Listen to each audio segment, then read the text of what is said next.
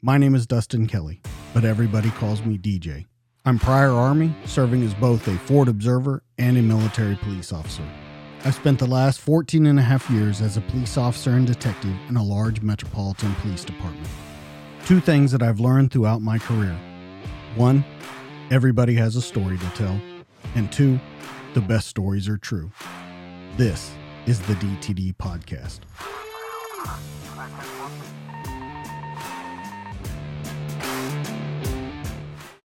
In three, two, one, and we're live.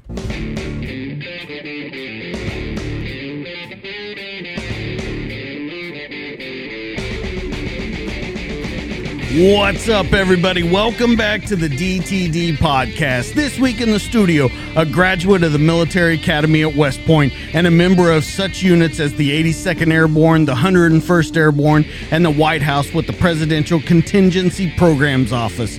This guest even did a little bit of clandestine work for an unnamed agency. But that's not all this guest did. He also ran nine 100 mile and seven 50 mile ultra marathons. And when he couldn't run, he raced an ultra endurance mountain bike from Canada all the way to Mexico. After receiving a third torn meniscus injury, 52 injections on his knee, and a heavy dose of nightmares, this guest wondered if a small machine called an NX Pro, which was used in his rehabilitation, could cause a passive stress reduction and give stressed out operators and first responders a performance reboot. Fast forward through the last two years 250 people, two of the three Tier 1 units, a few police departments, SWAT teams, and EMS, and he's been able to increase 20% increase in speed and accuracy of shooting in only about 45 minutes of training with my guest. I would like to introduce you to the man who is leveling the playing field for accuracy, precision, and speed on target. Please welcome Vance McMurray. What's going on, man? DJ, you're amazing. Well, That thanks. intro was like incredible. oh, thank you very much. Uh, to start it all off, we always talk about the youth. Now, you sent me some stuff about when you were a kid. Can we talk about that a little bit? Because there was something that was kind of it was kind of confusing to me when I was reading and kind of going over your stuff. So, you lived with your mom all the way up until high school, and then you were going to move in with your dad for the Yeah. four years of high school. Now, that only lasted for two years. So, Two years. was yeah. it was he around up until high school was it a new relationship i mean what what made it go only two years instead of the four years Yeah, no, I mean he for the most most of my youth, right? I mean he still lived in Corpus. Um, his family was down there. He had a bunch of real estate and stuff down there. Like if you if you're listening and you're a long time Corpus Christian or whatever, like the original Whataburger in Corpus was was owned by my dad, and um, and so I had many meals there growing up. Um, and so I didn't, you know, I spent time with him in the summer type of thing just because of the distance. You know, you couldn't do like the uh, regular visitation and that type of thing. But, um, you know, I just going into high school, I was like, you know, I never spent much time with my dad. And I came up with the idea of like, hey, I just thought it'd be cool to live my last four years at home with my dad. Um, and then, you know, dropping a gosh, what was I, 15 year old teenager at the time uh, into his life here in Austin um, probably was not the wisest thing. And me going from, I was living in a, where was we? Were we in Kilgore then? No, we hadn't moved to Kilgore. I was in Dallas then. But uh, went, you know, went into a massive high school, L.C. Anderson High School here, which at the time had like 4,000 kids in there. Um, and so I had a lot of friends that were juniors and seniors. And um, the straw that pro- pro- probably broke the camel's back was the, I think it was the last year, last day of my freshman year, or no, it was the last year, last day of my sophomore year. A bunch of my friends were seniors, right? And they had just graduated. And so um, I went to Lake Austin with a bunch of them on that last day and uh, came home in my swimsuit. And that is all. No shirt, no shoes, no keys, no wallet, no nothing. And um, yeah, it it was a, a tough night. And and so uh, tried to make it work out, you know, for a little bit longer. And then over that summer, you know, decided to like bounce. And of course, my mom pounced into the rescue and finished out high school in Kilgore, Texas. Um, were you were you in trouble other than at that point? Were you in trouble ever really as a kid? No, I was a good kid. Yeah. Yeah. It was just a bad, you know, looking back on it, you know, being 53 now and the wisdom that we have. Oh yeah, yeah, yeah. And you know, trying my dad and I haven't talked about it because we're close now. I mean, we text several times a week now because he lives up in Georgetown. Um, you know, and we haven't ever like really talked about that moment in time. Um, yeah, and, and me looking back on it because I've got uh, a 28 year old son and a 25 year old daughter who'll be 26 at the end of this month, and then a 10 year old daughter, right? So I've got this multi generational parenting thing going on, and so yeah, I mean, I've realized the errors of my ways with my first go round with uh, my first two kids, and and I've adjusted a lot of things and adjusted, you know, my whole life around my 10 year old, and um, and so I, you know, looking back on this, like I would I would have reacted way differently than I did that day. Absolutely. Um, and speaking about the childhood, you you had said that you wanted to go to Annapolis. So I mean, you had it set up that you wanted to go to a service school. Now, was yeah. it a service family, or you just no. saw the movie and decided, yeah, that's what I yeah. want to do? Yeah, I was the first. You know, I was the first one to join the service. Right, my son has decided to carry on. I guess be the next one in the, that tradition because he's he's in the 82nd right now. Um, but no, yeah, I was I was the first one, and it. I mean, it was all about wanting to fly, right? And that there's right. a whole whole you know process there in, in applying to the service academy. Um, the first time, right out of high school, um, you know, at the time uh, I started doing triathlons, right? Because I was trying to get ready for the military. And, and triathlons in '86 were like not all the rage, but it was one of these things that you can look out there and people are like, "Oh, that's really hard." And so I'm that's just kind of like the way I think about stuff is like, "Oh, looks so, like something I can do." Um, and so I remember because I was living in Kilgore, Texas at the time, and so to do my physical to kind of complete the or be part of my packet to even apply to get my nomination, I had to go to um, Barksdale Air Force Base in Shreveport, Louisiana. And so I got to like out process with a flight surgeon that day, and he was like, "Man, for 17 years old, you're as like super fit, but I hope you didn't want to fly." And I was like, "Oh, really? Why is that?" And he goes, "Well, you're as blind as a bat." it's, I was like, "What do you mean?" and so you know i found out then that you know i didn't have a good vision and, and you know got glasses and contacts and stuff and then um, when you know i didn't get a nomination to the service academy out of high school uh, ended up going to new mexico military institute for a year and so my way I'd stumbled into that one was my my mom was working for um, I think in my my note to you I said Roger Staubach. She was working for a guy named Ralph Neely, who was one of the offensive linemen for Staubach and ran one of Staubach's companies at the time. And um, and so Staubach found out about he knew I was trying to go to Annapolis, right? Because he's an Annapolis grad and stuff. And he recommended, he was like, Oh, just go to NEMI. And so I figured out what NEMI was and applied there and spent a year there. Uh, but that's that's really that year of my life out in Roswell, New Mexico, getting the crap beat out of me in this like little podunk military junior college, um, which like made plebe year at West Point look like I don't even know how to describe it, like summer camp.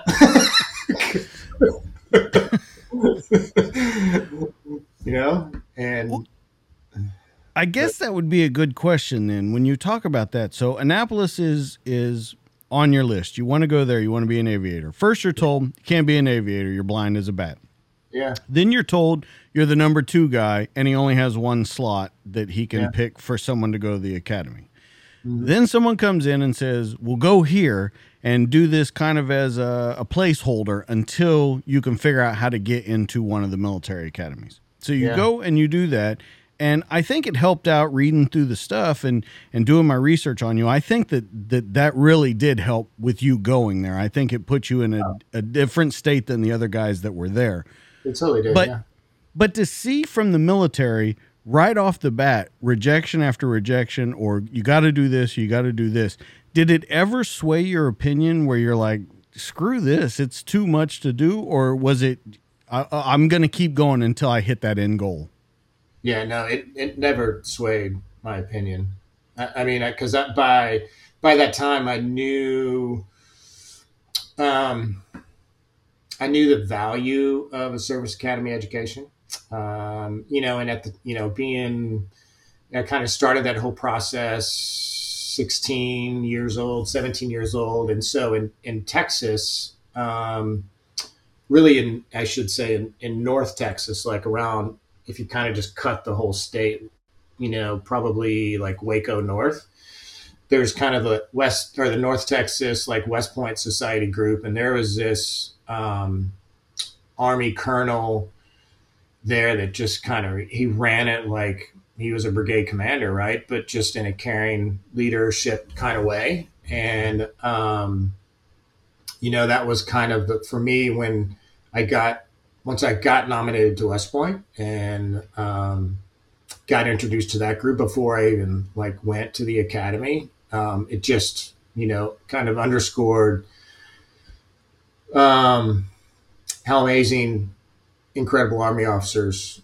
really are because uh, uh, you know and and I'd met like I can't I should look up this guy's name because I haven't really thought about it until then but you know if you I just and I never met a Navy officer that was like any of the Army officers, and and really, you know, non-commissioned officers that I was exposed to that year. I was at, at New Mexico Military Institute. I mean, it's none of them were were as impressive. None of them cared for me the way that uh, the Army guys did, and and so that just, and then when I when Congressman Al only had a nomination to West Point, that second year that I reapplied, um, it was you know it was done deal then because you don't really you don't get to choose the service academy that you want to go to, right? right? You have to kind of take unless you you're able to get I think you know some like presidential or vice presidential or some super high level nomination, you you really can't like yeah. pick which is like. which is a rare thing. Yeah. Well, okay, so I want to kind of set the stage and ask you because yeah. I think that it helped you. But the first question, and and it's kind of a short one, is do you think that being in JROTC or, or excuse me ROTC and and doing the stuff that you did, do you think it hurt you right off the bat at West Point? I think it helped later on, but I think it might have hurt you right off the bat. Why do you say that? So when you got there, you could do the orienteering. You said that shoot, move, communicate. You had all that, but the academics were a lot harder than you thought. So oh, yeah. being at a community college and then going and seeing the um, level of education that's going on at West Point, I would I would grant to say that they're way different from each other. Not to say that the the community college is any worse, but I think that it would be more focused on at West Point. Would that be a correct assumption? Yeah, and, and Navy was a, a junior college, not really a community college. I mean, I guess it's the same thing right? But I, I would attribute that more to the uh, poor high schools that I had in Kilgore, Texas.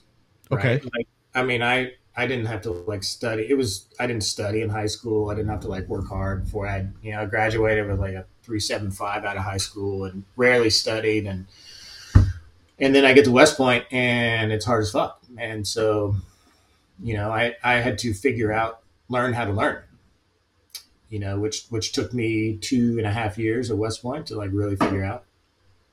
Well, let's talk about that because what you had sent me was that you failed your first three math classes. Yeah. And then every summer of West Point, you were in summer school.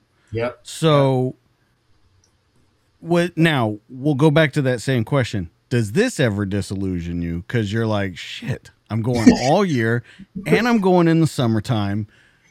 Does it ever, are you thinking maybe maybe I made a bad decision. Yeah, I I mean the it was really the probably the first time I wasn't. I just figured, yeah. I mean, it's it, I'm out of so let's say there were, let's say 900 people in my class, right? Okay. I think we graduated like 915. So first year there's still rough, a little over a thousand, but there's like under a hundred of us that go to summer school. It's not that many. okay. so I'm in a very select group of people, right? well, I would say for all three summers, you're in a very select group. I, I am. There's like 10 of us. so, um, in the end of my uh, second, no, it was my freshman year, my plebe year. Our TAC officer was uh, Captain Don Bridges. So, Ranger Regiment guy, Ranger Regiment Combat Scroll. I think he was he was enlist. He had to have been enlisted to have. No, he could have he could have gotten in Grenada as. No, he'd have to be, have to have been enlisted to have a combat scroll in '88 as an officer because he would. I mean, he's probably he had probably only been. I can't remember when Grenada was. It was in the '70s, though, wasn't it? Yeah, '83. Okay. Yeah. So he could have, yeah, he could have. He was an officer, I guess. He was in regiment when he when they went to Grenada. Um, yeah, Rangers lead the way. Parachute yourself, 1983. Um, and so he was our attack officer, and each company at West Point has like a regular army officer that kind of like supervises everything, and the cadet leadership kind of like kind of sort of runs it.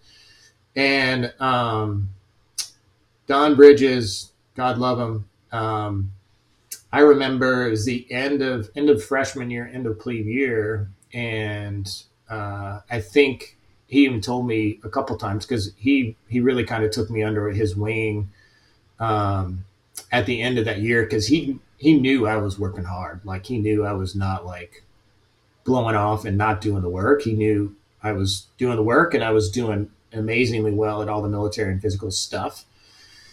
And he was like, you know, I kind of see me and you. And um, he's like, I'm going to do whatever I have to do to keep you here because uh, you're the kind of person that the Army needs as an officer, you know. And so he was my TAC officer for the next year too. Um, and so I spent a ton of time with with Don, and he'd take me out hunting. And we go out bow hunting out in the hills around West Point and stuff. And he taught me how to bow hunt and um, that kind of thing. And so he's really the one you know, again, it showed belief in me when nobody else could or would. Um, that got me through because after really after that year, I was I'd do whatever I had to do, man. I mean, I I went days without sleep just to do the work, you know, because it was so much. Right. Type of thing. What was it only math, or were you having trouble in any of the other subjects too? Anything that related high level math, why I struggled with. so, because they, they drop you into single variable calculus first year.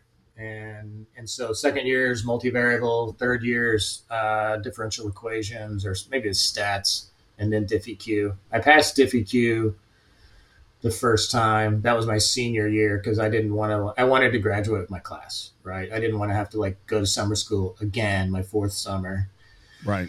And so I just I pummeled myself my senior year to pass DiffEq with a C. well, and and you did it. So you mm-hmm. get commissioned. Ninety one, you're commissioned as a 92. second. Ninety two, you're commissioned as yeah. a second lieutenant. Uh, Airborne yeah. Ranger School right off the bat, right? Yeah. Any difference to you in going from a service academy into actual now military schools? Um no, I mean, airborne school was airborne school, right? I mean, the, the difference is, I think my son had a similar experience, right? You get to stay up the hill from airborne school and the, you know, the BOQs and stuff when everybody else is down in the barracks or, or whatever. Um, and then ranger school, you know, I, I just kind of took the mentality of like rank doesn't mean anything, right? Cause you know, you don't use rank or anything like that. I'm kind of surprised that they even like allowed you to like come in with rank, um, you know, on your uniform because it just doesn't it doesn't mean anything, and that's the approach I took. And I've always, um, in most things, like I, I want to earn my way, and and I wanted to earn people's respect, and so I just put my head down and did the work, and you know, brought guys along that needed to be brought along, and you know, led led when I needed to lead, and followed when I needed to follow, type stuff. And so, with all that, with the military schools, with West Point out of the way, you're kind of set on your career, and you go to the 82nd kind of in uh, heyday time, is how you uh, it was amazing. so let's talk about it. You get to yeah. the 82nd, and even your first day that you're at the 82nd. Oh yeah, dude. It was. I remember. it was. I, I don't remember what time it. It was had to be like mid middle of the day, lunchtime, or just before lunch. Uh, walked into my first commander's office, and he was like, I mean, I don't even think he said like introduce himself. He's like, hey, "What are you doing tonight?" I was like, "Well, nothing, sir." He goes, "What? You want to go on a jump?" I was like, "Oh, yes, sir." so, yeah, put me on manifest. I mean, it was like two, three hours later. We were doing pre-jump, and you know, I was headed on my way down to green ramp, and I, I literally had no idea what I gotten myself into because I, I think at airborne school we maybe had two C-130s you know, worth of jumps, and Ranger School was uh, not much more than that, if if that. If it, we didn't, uh, maybe we just had one plane. I don't even remember, but yeah, I mean, I remember coming out of the plane at night out of a C one forty one over Sicily drop zone, and like the planes just kept on coming my whole way down to the ground, and then. I saw all these like lights on the drop zone. I don't. Did you? Did you ever like I, I, didn't go to jump school. You didn't go to jump school? Yeah. Mm-hmm. So you have no idea about like heavy drops and a mass nope. attack. Yeah. I was so assault and I had uh, my scuba bubble. That was oh, nice.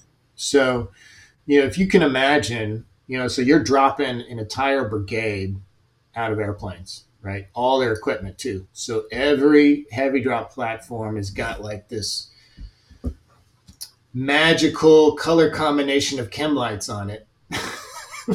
on the drop zone that you're looking down and you're like, what are all these lights down here? Right. And I'd never seen anything like that. And as I got closer to the ground, I could see, I was like, man, that's a deuce and a half. Man, that's a Humvee. That's a howitzer over there. You know, it was a lot of stuff. And um, yeah. And then, you know, my commander was like, the assembly point is this lone pine tree on the north end of Sicily. And I'm like, okay, sounds good, sir. And it's kind of my mentality. I'm like, all right, I'll I'll figure it out when I get there.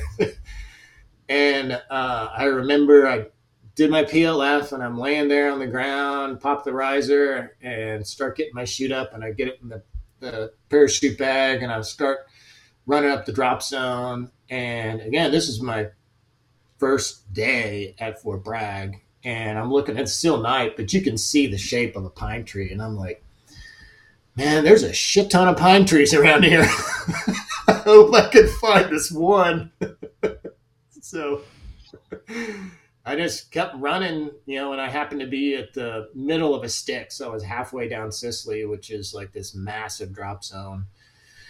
And I run up there, and sure enough, just in the, you know, the barely nighttime light that I could see, there was this lone pine tree that was there. And there he was he was like, "Good job, McMurray. Glad you made it." so, well, when you when you do that, and it's kind of your first, that's your first really foray into active duty. Yeah. Um, you're a brand new butter bar. Mm-hmm. Um, mm-hmm. you you haven't really done. I mean, you've gone to the schools, but you haven't really done anything. Are you thinking, "Yep, this was the best idea I've ever had"? Oh, in yeah. everything that I've done so far, this is it. This kind of seals the deal and tells oh, yeah. me I'm on the right track. Yeah. Yeah, it was great. I mean, I I loved every minute of it. I mean, and so not there wasn't a bad day, you know. Yeah, well, and and you know, it's it's crazy to hear that because you get a lot of young officers that would say, "Yeah, it was great," but there's a there's a huge learning curve and um, they're not only learning their job, but they're learning how to be in charge of troops. Because, I mean, let's be honest, people don't really know how to be in charge. You have to be. I mean, there are leaders, but you have to be taught to be in charge. Would you agree oh, with that? Oh, totally. Yeah. I mean, I was, you know, I would. It, man, I was super grateful for uh, Sergeant First Class Edwards, my first platoon sergeant, First Sergeant Lear, my first first sergeant, and um, man, Sean Lear has some of the best sayings that I still throw out there every once in a while because they're typical first sergeant type of sayings, you know? And, um, yeah, and it, and those guys taught me everything I know, you know, and I, I, um, they were, I mean, they're just, they were the kind of guys that were, you know, hard chargers and respectable. They both had master wings, both tabs. I mean, so they just, you, you knew they had been through it all. I mean, Edwards and I had even, when um, the 82nd was uh, kind of called on to do that Operation Uphold Democracy when we almost went into Haiti. Um, Edwards he was a primary on our bird and I was the AJ on our bird and stuff. And so we, we just had a lot of like incredible experiences together. Um, and he even like, I remember when we were doing, we, when he and I got, um, offered jump masters on those planes going into Haiti and we were like number 12. I think we were like the 12th C-141 going into Haiti. Um, and he offered the, the PJ to me. Um, and so these are just good dudes, you know, had incredible NCOs around me. I mean, that's really probably the, the most valuable thing that I, I had in, in my kind of regular army career that, that taught me, you know, everything. And, and I was the kind of guy like you, I mean, if, if I looked at you and I could tell like you're a hard charger and you could, you could take me and I, I, shouldn't say take. That sounds bad. If you could like take all I had to dish out uh, and dish it back at me, like Sean Lear was definitely one of those guys. Um, but like Sergeant he was he was more like just had that look like, sir, you're being kind of stupid right now. and you know, and he just we just had some good times. And he Ed was like one of these dudes. I remember we. Uh, when the C-17 was just coming out, we got the the chance to go to Yuma Proving Grounds for a month and test jump the C-17 every day. Like that's we were because they were still like designing um, the air dam that comes out the door on the C-17 for jumps um, and the jump platform and stuff. And the first first night jump the Sergeant Ed and I did, I was primary on that when he was AJ and um, you probably have you ever ridden in a C seventeen? No, I have not. Yeah, it's jumping out of a C seventeen is is a very unique experience because of the, the airflow around the door. Like it's it's calm. Like you stand there with the door open and there's like no jet blast. There it's like super calm. And we had done I think a couple day jumps by this. And the first night jump, go out and do our first door check and I come back in, giving Sergeant Ed the thumbs up, and he comes in from his door check and he's got a cigarette hanging out of his mouth. and, and, you know, it's just the kind of relationship he and I had. But yeah. So let me ask you, in, in saying yeah. all that, with West Point and learning from those guys and kind of being taken under your wing by under their wing by some of the guys there, mm-hmm. and then by your enlisted guys there, I don't know if it's a fair question to say. Who did you learn more from, enlisted or officers? Oh, totally enlisted, man. Yeah. Okay. Yeah. Can you go into Especially- a little bit of detail about that? About what exactly it was different about them? Because I think that people overlook that sometimes the wealth of knowledge that comes from that backbone. I think I think people see stuff and don't really understand how those officers that are in the command position how much they're built up from underneath with their guys.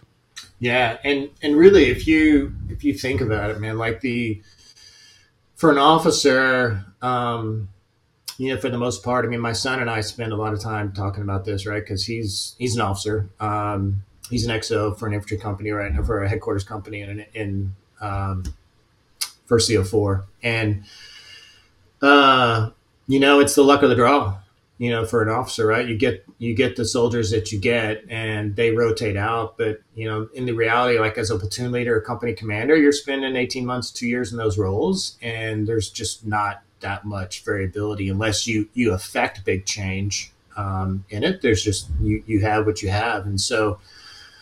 Um, you know, I was super fortunate to have, you know, people around me that were just amazing. And the, for me, um, like, dude, I, I mean, I dug a few foxholes leading up to my time as a platoon leader, um, but not that many. And we dug a ton of foxholes in a lot of different places. And, you know, it's, I remember, I mean, one of the first things I realized, you know, because as an officer, you kind of plan things out, like how long it takes to do A, how long it takes to do B, because you got to have A, B, C, and D ready, right, at a certain time. And so, I remember one time, like we digging foxholes somewhere, and it took two hours longer to dig it in a different place. And I'm like, why is that? And so instead of just asking the question, the next time we had to dig foxholes, I went out there and I dug foxholes with the guys.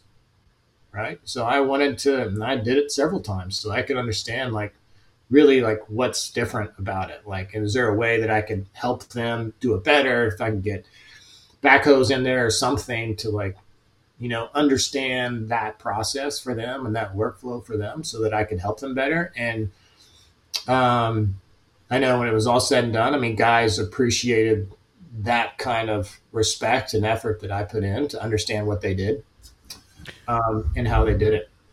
Well, let me ask you then: Do you think that kind of leadership's gone these days? Um, you know, wholesale. I, don't. It'd be hard pressed to to say that, right? I mean, I've got you know some of my closest classmates. Um, you know, like General Chris Donahue, who was uh, in the unit for a long time. He was squadron commander for the unit and took over the 82nd. Now he's 18th Airborne Corps. I mean, um, and then you had General Braga, that's SOCOM commander, and Todd, who was uh, regiment commander and stuff. Like, um, I mean, those guys know it. Like they they know the importance of of those non commissioned officers in the in the units and. and- and not to interrupt you, but that's, that's kind of my question is I, I think that a lot of people know it, but do you think it's still around? Do you think it's put into action by uh, people that aren't necessarily seeing those guys on the ground that are so far removed from it? Is that being put into action anymore? You you mean at the like joint staff level?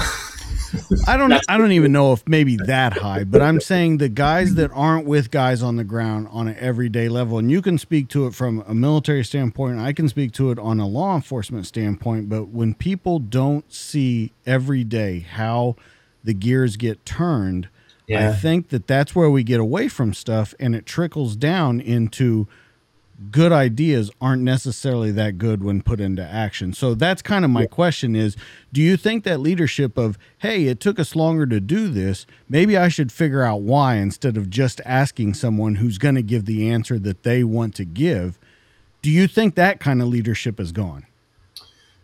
Um in law enforcement and i should say probably first responders as a whole yes 100% like i, I shouldn't say 100 i mean 99% of the time. Like it seems i've i've yet to meet um you know a, a lieutenant or a captain and I, don't, I don't know where you are in pd but i've yet to meet you know a senior leader i'd say in a police department that really understands what's going on in the streets today um, especially in ems too um, and I, those are probably the two in the first responder worlds that I've had the most experience with. Um, and in smaller fire departments, those guys just, I think, because of the size, they're they are in touch. But the bigger departments, it, they're definitely out of touch. And then in the military, um, yeah, honestly, like the leadership stuff that I see is just different than when I was in. Like my son is super close or familiar with his soldiers in ways that just I wouldn't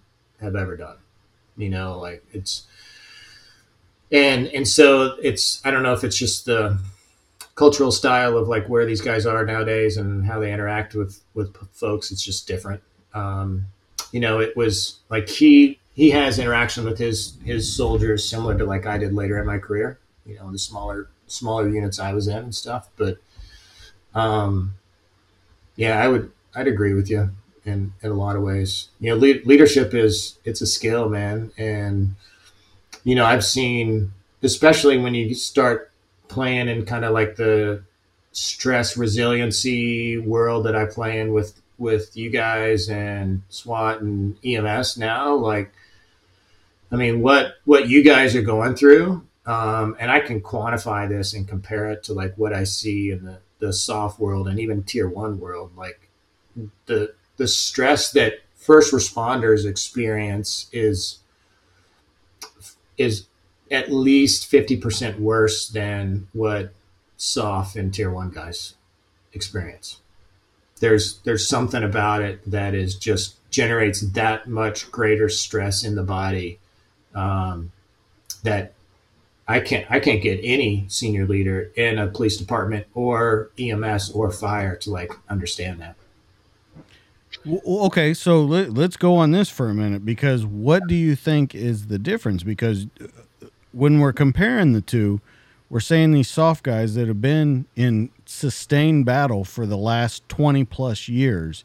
Yeah. And when comparing it to a law enforcement, I I don't know from a law enforcement point of view that there's really a comparison because here's the way I think.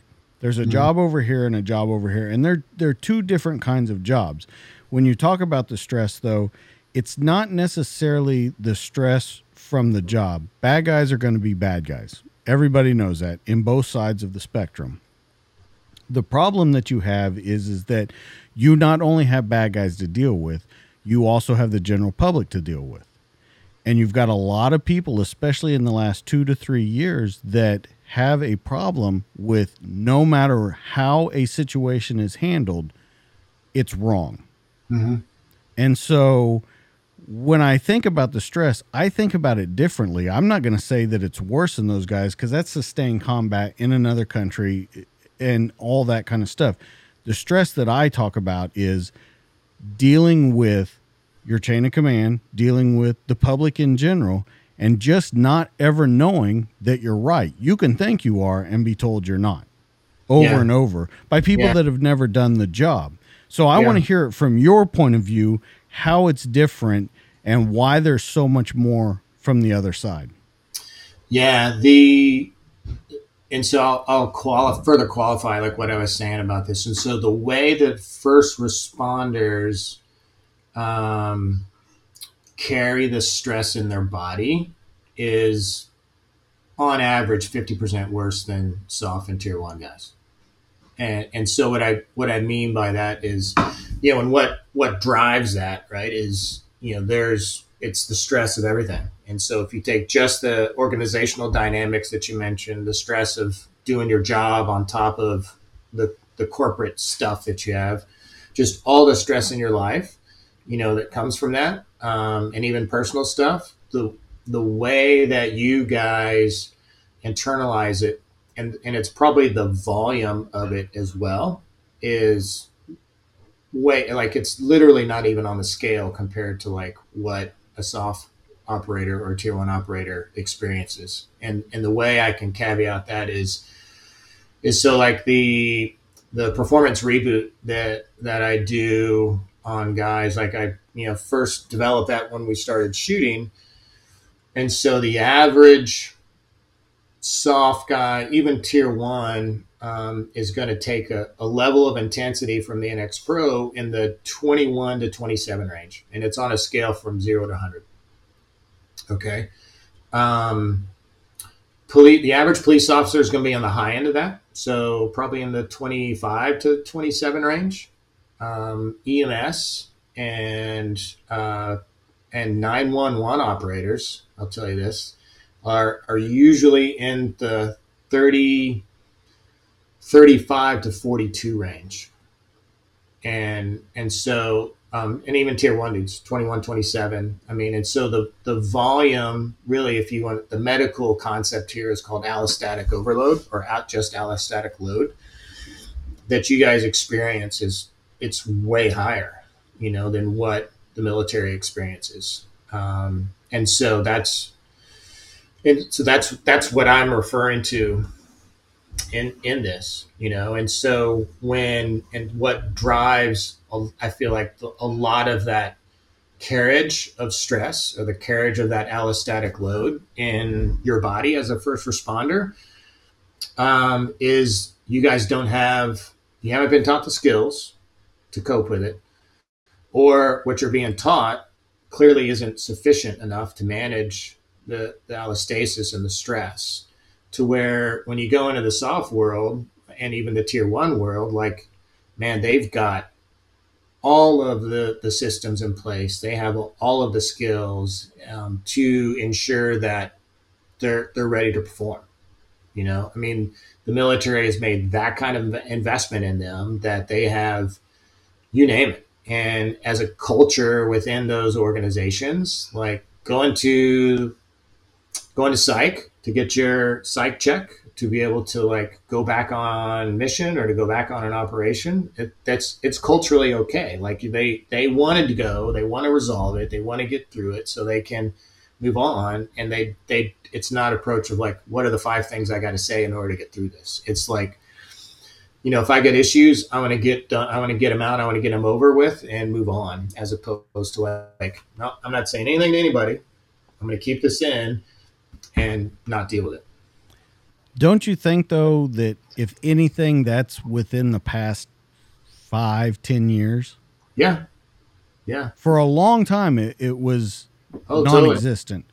Yeah, totally, man. And, and, there's still ways, and and I get completely what you're saying. Yeah. Um, I think that there is a stigma in law enforcement to say that you didn't handle something, oh, that yeah. that you're processing something, mm-hmm. um, whether that whatever it may be. Um, I think that when you say that though, and the the not being able to not being able to either be taught or not being taught the right things, what is what's a solution to that then? Because there's really not one. Like I said, no matter which way you turn in a 360 degree circle, you're going to be wrong at some point in law enforcement whether that be from the general public, whether that be from yeah. command, whether that be from fellow officers, whatever it may be. So, what's the solution to that then? To the being wrong, or the, the like dealing with that stress? Dealing with the stress because the, it's at every turning point. Yeah, I honestly, that's that's the beauty of of the reboot that we do, man. Because uh, I mean, in 20 minutes, it it brings the nervous system back to homeostasis or allostasis to where you can you know, now you're at a place to where you can recognize the stress and you don't have to react to it. Right. And so it, it gives you, it gives the nervous system um, the ability to respond to the stress if it needs to, as opposed to already being at being at a heightened state of stress. So, you know, imagine, I don't know if you, you know, go on, if you have like regular calls, but a lot of the guys that are on patrol that I talk to, right, it's, you know, 12 hour shift or whatever, however long the shift is, and it's high stress call after high stress call after high stress call, or it's two high stress calls and then a couple slow ones and then a series of high stress ones, right? And so the depending upon the threat of those high stress calls drives your neurological response to that, right? And and your ability having the skills to be able to manage that really it'll either lengthen the amount of time it takes you to neurologically recover or prevent you from recovering from it or it'll shorten it right and so if you're in allostasis or homeostasis is probably more the common term you know you you have the ability to really return to a normal state much quicker. Um, and then so that next high stress call isn't such high stress unless it unless it really is right? Unless it's you know somebody shooting at you type stuff as opposed to just somebody cussing you out you know type thing. Right okay so i want to go back to your career because i want to keep tying yeah. back and forth into it because i want people to understand how you got to this point to where yeah. you're talking about what you're talking about so as we go back in uh, you were working out with a neighbor hanging out with them doing runs and stuff like that and I want to talk about this job because you you and I said that we'll we'll cover over it, but there's a lot of deep stuff in here that we don't want to necessarily get into. Let's talk about that, meeting that, and then I want to talk about how the the shift kind of happens in your brain because from everything that you say so far with the 82nd, you're jumping. It's the greatest thing that you've ever done. Now we're going to shift focus on what you're doing, and we need to kind of talk about what you were doing. But where that shift was, where now they're starting to be stressors, now they're starting to affect you, affect people around you, affect the family. Yeah. Um, so I had, uh, you know, I was living in an apartment off Reilly Road, Fort Bragg, um, which is back then, that's like where the bulk of the apartments were, you know, that, that most military folks lived in. And the guy, you know, like most apartments, right? There's like or at least that this place was it was just two doors opposite each other you know, type of thing. And the guy right across from us, like, I probably didn't, you know, he wasn't there regularly, um, but when he does, when he was, um, he was driving this brand new Corvette, and uh, he was a good-looking guy. Never had a uniform on with name tapes on. Sometimes it'd show up in these like flight suits and stuff, and and most times when I saw him like coming back home uh, from work stuff, he just looked wrecked, like he had been put through the ringer kind of stuff. Um, and you know, probably after I'd been there a few months, you know, he would, I think probably after just living in apartment complexes, right? And you have windows that are across from each other, and he'd see me kind of come down the the stoop there and see me start stretching, and he'd start coming out on runs with me, and I didn't ask any questions, and he asked a lot of questions, and um, he was a taller than I was, probably two, three, four inches taller than I was, but you know, lean, fit, um, definitely an athlete, athletic kind of guy. And man, we just built friendship, and um, it was all really over running on Sundays. And after about a year and a half of this, um, he came out one time, and I mean, he had I had I'd walked out to stretch and all that stuff. I mean, it was still dark, um, probably at five thirty or so in the morning, and he had just pulled up, like in his car, like he'd been gone, and I hadn't seen him in days. Uh, he just, I remember he got out of his car, and I could still see the look on his face, like, and I almost said something to him, but he was like, "You going on a run?" I was like, "Yep." He goes, "Hold on a minute." He comes back out um, in a pair of Ranger panties and we go for what ended up being like five, six hour run. And um, I mean, he just asked a bunch of questions like, what if this, or what would you do in this kind of situation? What about this? Or tell me about, I mean, I didn't, you know, honestly, like being the guy that I was back then, I had no idea like what he was really doing. Um, and I was, my mentality back then was just like, I, I'm just going to like do what I need to do to be successful. And if somebody puts a wall in front of me, I'm going to find a way through it or around it. And that's just kind of how I rolled. And, and my guys that, you know, I worked with and guys in my platoon, like, I think they like that. Um, because like we just didn't take no for an answer. And they, I think people didn't, they liked that about me. Right. Like I always said, I was, I was always the kind of guy that I would figure it out and, and make it happen. And, um, I remember as we were, uh, there was this trail literally would come out in the parking lot, and then uh, there was this hole in the fence, like right up. I mean, probably 50 feet from our front door that was was Fort Bragg, and um, somebody had clearly cut a hole in the fence there. so we would we would cut through there because there's just trails and everything back there, and we were coming back um, we had just kind of come back through the little hole there and uh, in the fence, and he was like, you know, he goes, one of my buddies is going to give you a call tomorrow to see if you want to come uh, work with us. And, and I just kind of like downplayed. I was like, oh, okay, cool, thanks. And um, and so I had gotten into work the next day. Um, you know, I think we had one phone in the you know the company headquarters, right? And one computer in the company headquarters. It was still like, yes, I don't, I don't remember what it was, like an IBM PC XT thing that was like a green monitor and three and a half inch floppy disk drives and stuff. but, um, and we still had mimeograph machines then, right? wow. Yeah. I think I mean, you're showing your I age, Vance. What's that? I think you're showing your age. Yeah, I remember doing training schedules on the mimeograph machine, man. Just oh no, no, I no, I never, I never had to do that. But so um, let me ask you before you go yeah. on with this. This guy's obviously grooming you. Yeah. He he's he has selected you out.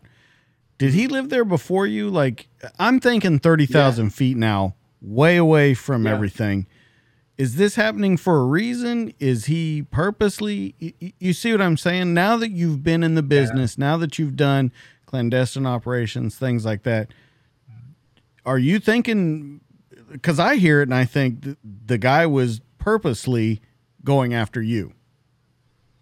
Yeah, you know, I um, honestly like I I never thought of um, thought of, of Jack as that as that kind of way. Like he'd been there some point of time, some period of time before me. Um, and I just never the thought really had never entered my mind that that it was that planned out. You know. Okay. All right. It, when I hear it though, I, I think like, okay, he never he never answers any questions. He asks a lot of questions. He puts a lot mm-hmm. of scenarios out there. He seems to show up when the runs happen, things like that. He's always got you alone. It, it sounds to me like he's grooming. Yeah, but I, I, I, would totally agree with that. But the, the like the con- concept that like he was there you know, specifically for that, as opposed to, I guess I'm looking at it more as like it just happened. I happened to move in there next to him. Okay. he happened to be okay. there, and that's that's the way I've always looked at it. You know. Uh. Okay. All right. So let's let's keep going. So you're expecting a phone yeah. call. Yeah. Yeah.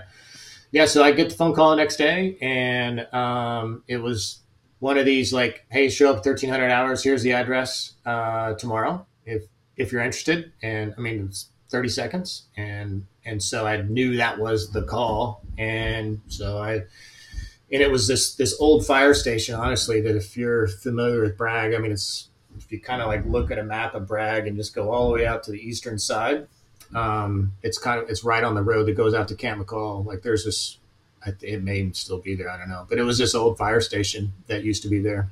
And, um, I show up there and it was a bunch of guys, five, five, six guys. Jack was not a part of that, um, and it was like a board style interview type of thing. And um, I don't know who any of these dudes were. I didn't ask any questions. Um, just answered them all, and I guess I passed that. And then I was, you know, the, in the timing of it all, which you know, I mean, really taking your point into this. The timing of it all was precipitous, right? I was I was coming out of my platoon. It was that that time in my career, and um, it was just the right time, right, for this stuff to happen. Because a, a, lot of guys at Bragg even in, in my day, right, they would go to selection, go to special forces selection, um, type of thing about this time, and so it was it was all that kind of like thing that happened. Um, and they had but they'd asked a bunch of bunch of questions similar to like what Jack had we, he and I had talked about for the past eighteen months, and so I it was like one of these hmm. I feel like I've been here before type of thing, right? Um, and and so that was a few hours, and you know, again, like I I was just the kind of person I didn't ask questions about that stuff, and then it's probably I think it was it was within a week. Um, I had gotten verbal orders that I would be going on an assignment in in a week, which was this training exercise that I was asked to be a part of, um, which was like their selection type thing. And so let's talk about personal life while this is going on right now. You're coming out of the platoon um, you're married. It's not going great right now, correct? yeah, it was not not going good. I, I, wanted to say it in the best way I could. It's yeah. it's not going great. So yeah. let's talk about those stressors with everything that's going on, um, because it it definitely sheds a different light on what you're doing, and especially the way you and I talked about it of how you looked at it. Yeah, I mean, I was, you know, I had, you know, originally I had gone. I mean, my plan uh, going back even to my West Point days. Like I was, I was going to go in the army, uh, go to tenth group, um, no Russian, and I was going to go go to Russia and fight fight the Russians, right? Because um, the wall was still up, Cold War was still going on, and then you know the wall fell down in '91, and I was three years into my study of Russia and was very almost fluent by then in Russian. Um, and and so I kind of just that was my path. I mean, that was the world that I was I had set my mind to go into. Um, and so, you know, for some reason, like this, especially like once I got um, kind of through the selection, like I didn't know what it was still, even at that time. And um, it seemed kind of sort of similar to that. Um, and so I just, I just kept going with it. But, you know, the biggest reason that for me that I was doing that was just because I was having a bad time in the marriage, right? And I was looking for a way out. You know, are really looking away at, away from it.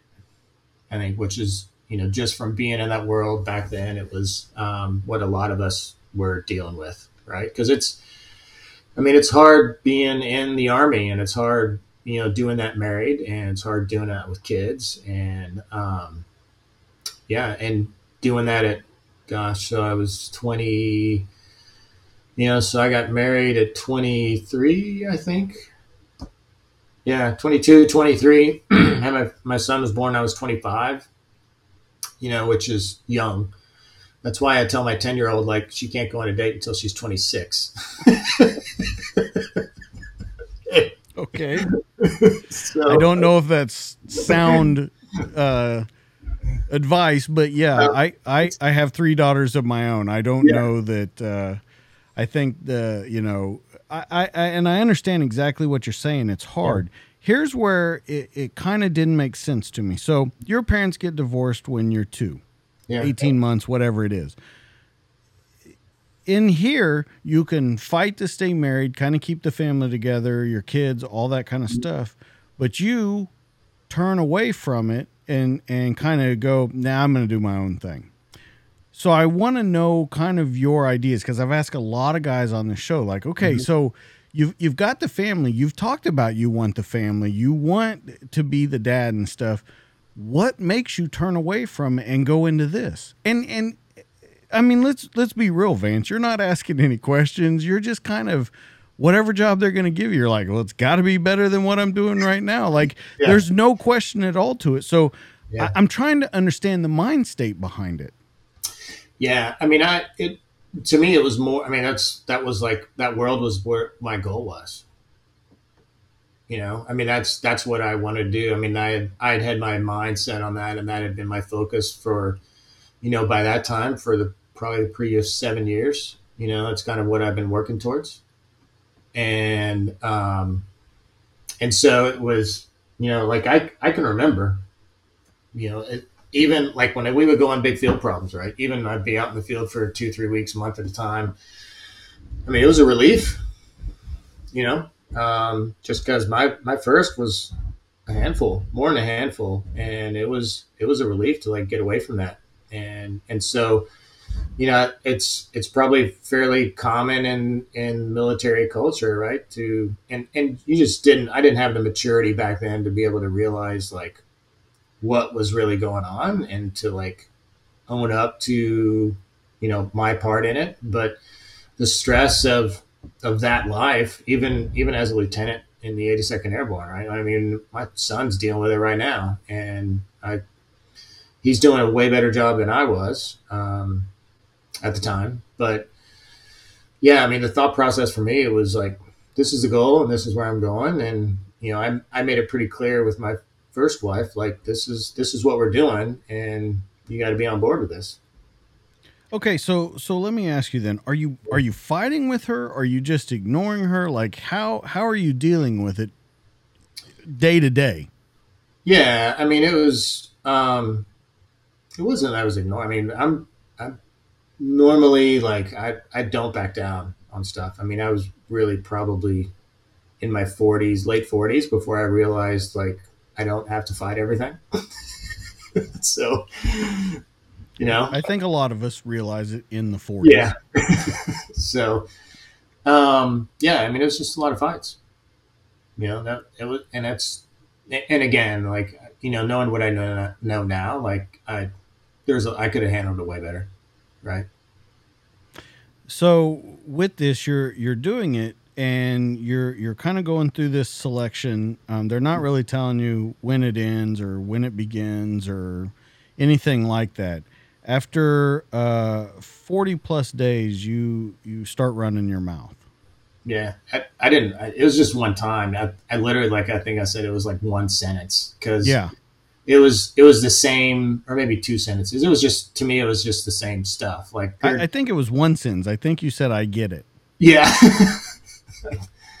but it was it was just long ass movements, man. I mean, you know, like like what I know now, which is most type of selections, right? A lot of weight, a lot of long movements, um, you know, and unknown times to like get there and challenges to like deal with. And, and to me, like, you know, I had, um, we kind of glossed over like the orienteering stuff that I had done at West Point, but, you know, I like land nav was never an issue for me. I mean, especially right. after doing that for four years. I mean, it was, I can I could literally by the time I was a lieutenant in the army, I could look at a map and the the you know the terrain features would just pop out. Like I could see things in 3D on a map that and just that allowed me to literally I could pick a course out and I could maintain that picture in my mind and and navigate. You know, I could do a 10 click movement and look at the map like twice, type thing. And um, and that that's all I was doing for like 40 days and and so I remember I, I don't even think it may not have been the end of, of one of these like multi-day movements, but I got to the end. Right, I hadn't slept in like fuck, I don't know, three several days. You know, definitely malnourished, and I just remember walking up to the guy, this dude that was standing in the road next to a truck, and I just told him I was like, "Look, if you need to know if I can land nav, I got it." so what's next? and they told you what was next. Uh, yeah. 17 days. Yeah, it was. Um, and I, I, don't even know if that was like the, the deadline. Honestly, that's how long it took me. Um, but they they gave me lat long, which was the first time they had given me lat long, right? And so, um, because everything else was like grid coordinates, right? And so you know, just being able to use grid a grid map and a compass and and protractor and all that jazz. Um, but they gave me lat long, and I instantly knew where it was because I I knew my geography of Russia. I knew my geography of Europe really well, um, just from everything I'd studied, and and so I looked at it and um, I was like, oh well. And I remember I was I looked at this and I was like, oh, this is gonna be a fun one. and, and so I I, I still didn't know exactly where I was, but I remembered where some highways were and um, hitched a ride to Richmond, uh, Virginia. Um, talked my way to literally ride on a DHL express plane uh, to Europe because this was, you know, late '90s. And oh yeah, yeah. So you could you could get away with anything. You could pretty much do anything at an airport. Yeah. so I remember I, I walked up to the, the DHL counter there and um, I asked the guy, I was like, hey, do you guys like need some help loading up a plane or anything like that? and he was like, yeah, we could sure use it. And I was like, well, you got any going to Europe? And he was like, yeah, we have three. And I was like, well, where are they going? And he had one going, to, I don't know, like one up north, like to Stockholm or something, London, and then one way down south. I don't remember where the south one was going. And so um, I just picked the one going to Stockholm. And I was like, hey, I'll help load and stuff. And so I went out there and just, you know, back then, that literally, man, they didn't have like, like those big containers that you see at the airports. Like you, I know you do airport stuff. Like you see them, like it was just like old luggage carts like you see loading luggage on an airplane full of boxes and you're just like throwing boxes on the plane type of thing and did that for a few hours got a free ride to europe. Um, and uh, then when i remember landing in europe i helped unload because that was like part of the deal so i could get some cash and helped unload and walked in to collect my money. And the guy at the desk was I said, "Are you Vance?" I was like, "Yeah," and because right, I'm not in a DHL uniform or anything like that, so he probably knew that. And he hands me an envelope, and there's new uh, lat long on there because the the first ones they gave me were in deep within Russia, like uh, just south of St. Petersburg. Um, and for whatever reason, like they pulled it uh, into Poland, so because Poland was, I guess, a little bit easier to get into. Um, but yeah, and so and then I just hopped on some trains, got on some hitched some rides, and ended up, you know, found a map, uh, used the DHL map actually, and, and talked them into letting me take a map with me, so I could find this place. I knew where I was going and stuff, and ended up. But yeah, it took me 17 days to get there. But yeah, no ID, no money, type thing. So let me ask you when when you do all this, you still haven't asked any questions. You you make it through. You get selected into this. One, I want to know why you never ask questions. Like, did you just not care? Um, you know, I've never thought about that. No, it was that that I didn't care. It was it was just what I wanted to do. Okay. So yeah. you do it, but it's an incredible level of stressors on you because mm-hmm. it's a it's a I mean, it's a daily you're proving yourself every day in what you're doing. And especially in the stuff that you're doing. I want to talk about kind of the paranoia because we're we're we're still spy versus spy kind of stuff, but there's yeah. paranoia involved, right? Yeah, that didn't happen till the end though. I okay, mean, so yeah. so let's talk about the beginning then, because I do want to get to the paranoia because I think it's yeah. an important part of your story. Let's talk about as you're doing the job in the beginning. We don't have to say who you were working for or anything like that, but are you still enjoying it? Like that's uh, that's was, what you wanted to do? Yeah, it was amazing. Yeah, it's amazing. I mean, it was it wasn't exactly what I wanted to do, but it was it was um, you know, fighting a bigger battle. I mean, it was early days on the war on terror, man. I mean, so we were all over Indonesia, you know, back in when all those guys were like really kind of building everything around, um, you know, everything that really GWOT was based on, you know, um, and it's probably maybe you know what we were doing in Indonesia and Indochina, you know, all the South Pacific stuff that kind of pushed them into, you know, they started looking for a new home, and you know, found that in Saudi Arabia and Yemen, and so we we chased some of them into that part of the world. Um, but it was it was mostly like South Pacific stuff for us. Um, and it was yeah, it was a blast, man. We had fun, had a lot of fun. Do you and and think about the question before you say anything? Do you mm-hmm. lose yourself? Oh, totally. Yeah, that's a good question. So let, let's talk about that losing yourself because you're you're mm-hmm. kind of losing everything. You're becoming a new person. But I always like to ask people that are working undercover or people that are doing clandestine stuff are you mm-hmm. becoming the person that you need to be for the job or are you becoming who you really are and that person is just now coming out? The true person is coming out. Yeah. Yeah that's interesting. Hmm. yeah i mean for me it was it was probably more just that's who i was. You know i mean i just yeah, it was it was a happy place for me. Yeah, I mean there there were times you know main parachute malfunctions, you know, just dude, you name it, you know, high stress stuff that happened that you know, and even at that age, you know, some er, late twenty, probably really started happening around 30 you know even at that age it's just you're super young and you don't realize like what all of that does to you you know and and so we're able to like just compartmentalize it and it's it's really cool for what it is.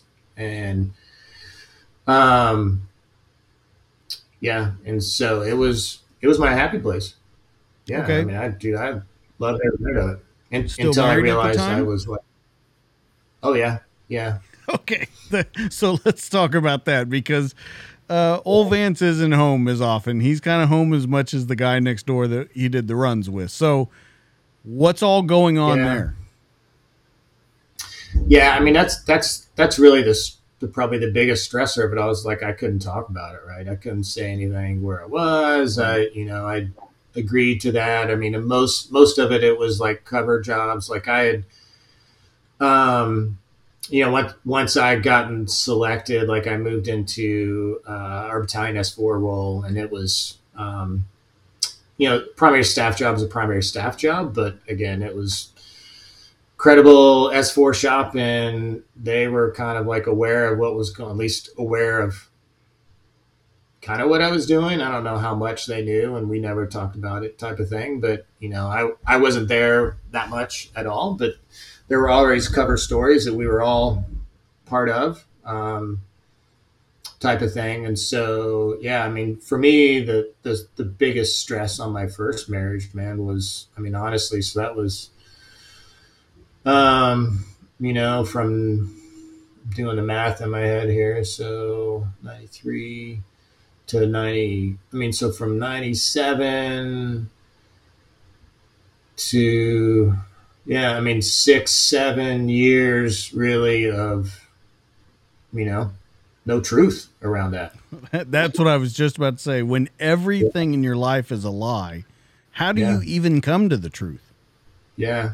I mean it's and that's and that's the you know the the lack of awareness that I had around it was like acknowledging it for what it is. You know, I think I tried to like make the make the the cover the truth and you know, force it rather than just allowing it to like sit or I, I, don't fucking know. But it was that was the bulk of it, right? You know, and I I'm not a good liar, so it's. well, I think you had to be okay at it. Yeah, but you know, most people that are intuitive, you know, they can sense the energy and know that it's not real. And but yeah, that that was the biggest challenge was just the years of of no truth around everything, and that's it adds up. Okay, so let's talk as as these years because I we said that we wouldn't go too deep into it. Let's yeah. talk about as as it's gone on and and you're you're further in the career. This has been going on for quite a while. Uh, so what's it doing to you? By by the end, what's it doing to you? Yeah, so I would really what the the straw that broke the camel's back for me was my you know my uh, cover job, my last cover job really in the the army was working at the White House, and it was I was in uh, presidential contingency programs office, um, and it seems like I'd always ended up in these roles like no real heavy lifting, but you know, so there was enough for me to like um, be there to appear to be there type of thing, and as you probably know from talking to people around the world, like it seems like we have these kind of people like everywhere, and a lot of universities and a lot of companies, and they're just, you know, for whatever reasons, they're everywhere, it seems. Um, but anyway, like I had, we had been in DC for um, a few months, and we were doing some training up in Northwest DC. We had a facility up there, and um, it was a week long training and intended to be. And like everything around the whole training session was this was going to be a week, and we knew this. Um, and so the iterations we were doing, we were in there super early, um, you know, around six in the morning, and we were working till probably six, seven, eight o'clock that you know every night. And then something happened on Wednesday, and so we broke at lunch that day, and and so I would to get there, I would. Um, park my car at the Springfield Metro, stop in Northern Virginia, take the Springfield train in on the Blue Line all into town, then take a couple couple more stops up to where this was. And so I was doing the reverse. Um, but so I'd been, you know, I'd been on that schedule for two days, right? This is Wednesday. So I roll out of there middle of the day and leaning up against the railing. We're sitting on a bench, um, waiting for my train to show up. And this woman comes and just gets like closer than a wife would sit close to you, like right next to you. And super beautiful woman. She was, uh, I assume she was Indian at the time because dark skin, a little bit of that type of accent and stuff. Starts asking me all these questions, and within like two minutes, you know, she's asking me about my marriage and asking like questions that at the time I just felt like were really inappropriate and and so I I'd um, you know just wasn't comfortable like even answering that type of stuff, and so I train came up. I got on the train, and she said she was waiting on the same train too. But I, as the train pulls off, she's still sitting there, right? So she didn't get on the same train. And so, um, you know, and now this is start running through my head, and I'm like, you know, these questions are just too like she knows something, somehow, some way. Like she she wouldn't be able to ask like how's my relationship with my wife? Am I fighting? Are we fighting a lot? I mean, just stuff that she had to know something. And and so by then, you know, I we made a couple stops on the train, and then I was like, mm, this is this isn't right. And so um, we had a security guy at the White House that was responsible for our work, and so I I roll up to his office and because it was a few stops down from where we were. Uh, and I tell him what's going on. I'm like, hey, this, you know, that just happened. Um, and he like didn't pause for a moment, and he was like, yeah, we we knew we knew they were after you. And I was like, well, what do you mean? Um, and he he said, well, there's a, a few countries that are have you targeted. And I'm like, whoa, wait a minute. like, when were you going to let me in on this now, guy? You know, type of thing. And I was like, well, what other countries? And he was like, Russia, India, China. Um, and there's there's like one more in there. And but I, I he kind of lost me at the the Russia one too because when um, when I'd first gotten first moved to DC, um, you know, my my wife and I had two kids by this time. Um, they were still at uh, Campbell and at school and stuff, and and so um, I moved up there, got a temporary apartment and stuff. Um, I know I was my mom was there. Yeah, so I was staying with my mom those first six months while uh, while I found a house that we ended up buying um, in her her apartment building. And so every morning I go down to the gym because again, this is like my first assignment that's like not on a military installation, right? And so go down to the gym every morning. I'm doing PT, working out, you know, all the normal stuff stay fit, type of thing. And um, probably a week after I got there, this this Russian woman started working out same time in the morning as I did, and she was beautiful too. Uh, and the fact that she was Russian, and so we would speak Russian and all this stuff. Um, and that went on for several months, and then all of a sudden one day she was gone. And so when when security told me this, I was like, then I I would share this about the Russian woman. He was like, yeah, we we knew that was going on. And I'm like, wait a minute, like you know. And one, I I guess maybe they assumed I should have asked that question that that I was aware, um, and I I was not aware right? But that that was the moment. Like for me, man, it just started unraveling. Um, you know, and there were just so many other things that had happened that it was just weird stuff. I mean, like we would we would roll up. Um, there'd be a lot of times through the years, like we'd roll up on objective, and um, you know, it'd be like there'd be other people there. It'd be like, huh, you're an American. I'm an American those other guys that are with you are American. I'm like, what are you guys doing here? And they'd be like, what are you doing here? You know, and and I don't know if those two worlds like weren't ever supposed to meet, type of thing. Um, but anyway, so that day though, um, I get back on the train, um, and one of my neighbors just around the corner was uh, one of our tech guys, and um, at the White House. So he would, he was actually the guy that I would I would send out to like do some of the, the counter communication stuff that we were doing at PCP. Um, and so he, he knew how to like look for bugs and those type of things. I just had the like wild hair um, to like have him come in and just see at a, you know, see if there was an, anything in this house that we had just bought, just renovated. So hardwood floors everywhere, ripping out walls, you know, all the like not normal, but it was a lot of work. Right. And, I'm gone a lot. Um, so there's really like very little oversight on who's coming in and out of the house and all that type stuff. And so it's a target rich environment. And, and so he rolls in there and starts pulling out all this stuff from all these bugs that are from Russia, from India, from China, and American, tons of American shit. And um, I asked him, like, dude, I didn't, I'm like, is this normal? Like, he goes, nah, like, especially to see our shit like mixed in with all of this he was like, "No, this this isn't normal. Like there's there's something going on here that like we're we're not none of us are aware of like what any of this was, and and so, um, and he had this one machine, this one little device that would like fry him, and so I don't, he couldn't like get to all of them because there were some that were like under the hardwood floors that couldn't get through like hardwood stuff. Um, but yeah, I mean, from that point on, you know, which and that just for me just added a whole nother level of stress, right? Because I, you know, there were a couple times.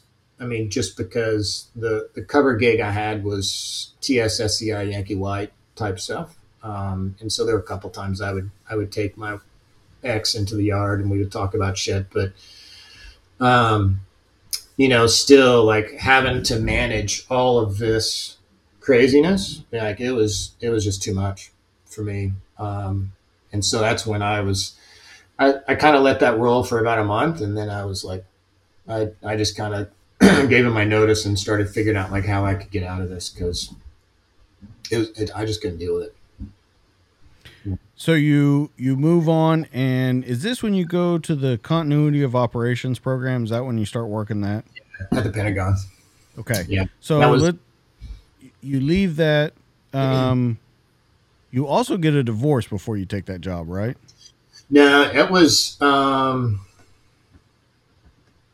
yeah, it was still a few years. I mean, I, I still had a few more years of that. So, yeah. Yeah. It just it's whenever we talk about it, it's so funny to me because you look so far back and go, "Yeah, I was just trying to get out," and then you look eight years down the road, nope, they're still there, and, yeah. and then I, you know, so you start using this, uh, you start doing this continuity um, of operations program. You said that you wanted to talk about 9 11 a little bit, and I want to talk to you about it because there was some stuff that you did on 9 11. And then I want to talk to you about kind of some of the, the faults and stuff that you said. And then we're going to get into, you know, wrapping it up about what you've done after that and, and what you're doing now. So, yeah. so talking about, let's first talk about the Army continuity of operations, what you're yeah. doing there, what that all has to deal with, and then let's get into 9 11. Yeah, it was, um, you know, and so the, the Army, uh, and they still they still run it for DoD or um, for non-military folks. So the Department of Defense or DoD World and COOP or continuity of operations. Like this is all the continuity of government stuff that most people think is like conspiracy theory type of, of jazz and stuff. Um, and so the the gig I had at the White House was really kind of the, the pinnacle of that program. Um, and so all of the other ancillary programs within within DoD within the Congress um, kind of supported what we did at the White House. And so I, I knew that whole system. Um, and so that one of the, the contractors that worked for me at the White House they had an opening for the DoD program that was uh, run by the Army. The Army runs the whole whole Department of Defense program, and so they own all the facilities. Um, they own all the aircraft that like relocate key leaders in Department of Defense um, and that type of stuff.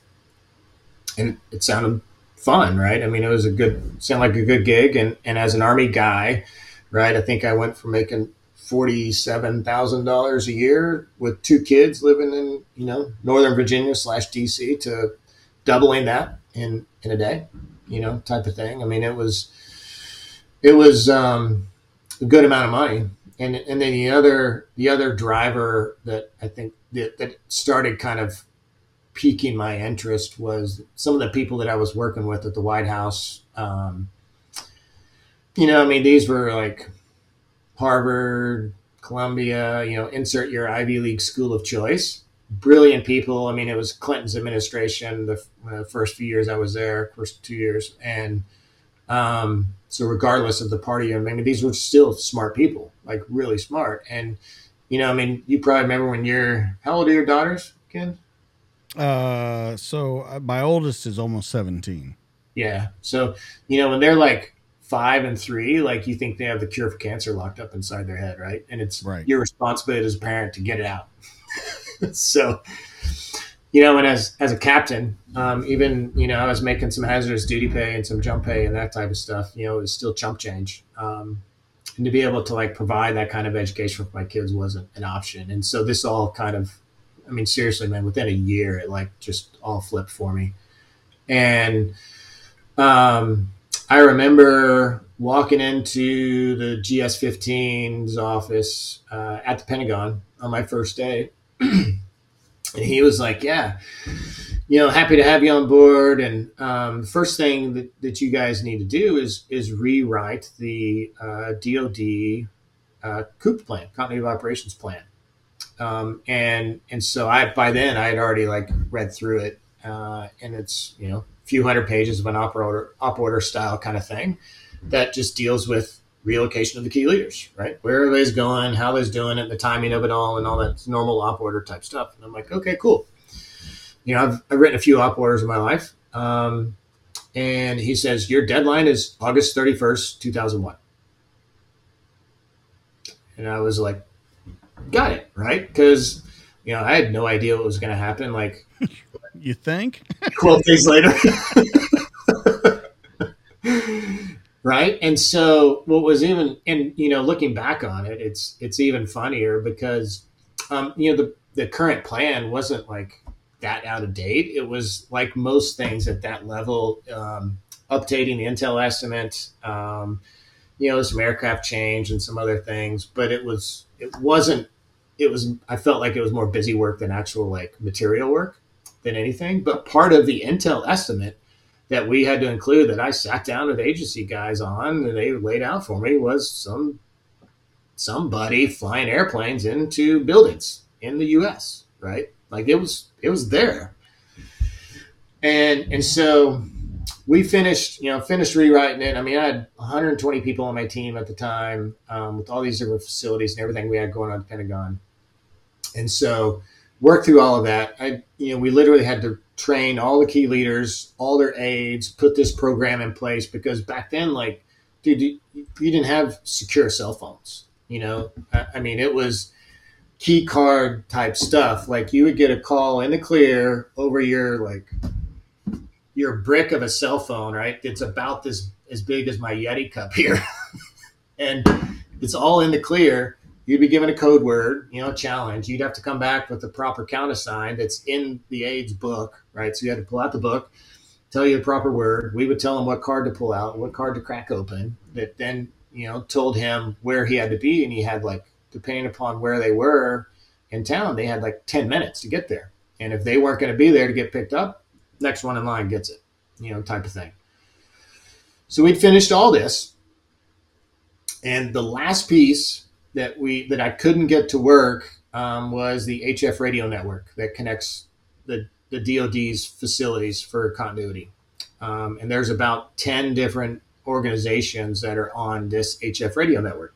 And so for you non comms guys out there, um, HF radio is this old token ring technology that, in order for everybody to talk, everybody's radio has to be on and it has to work.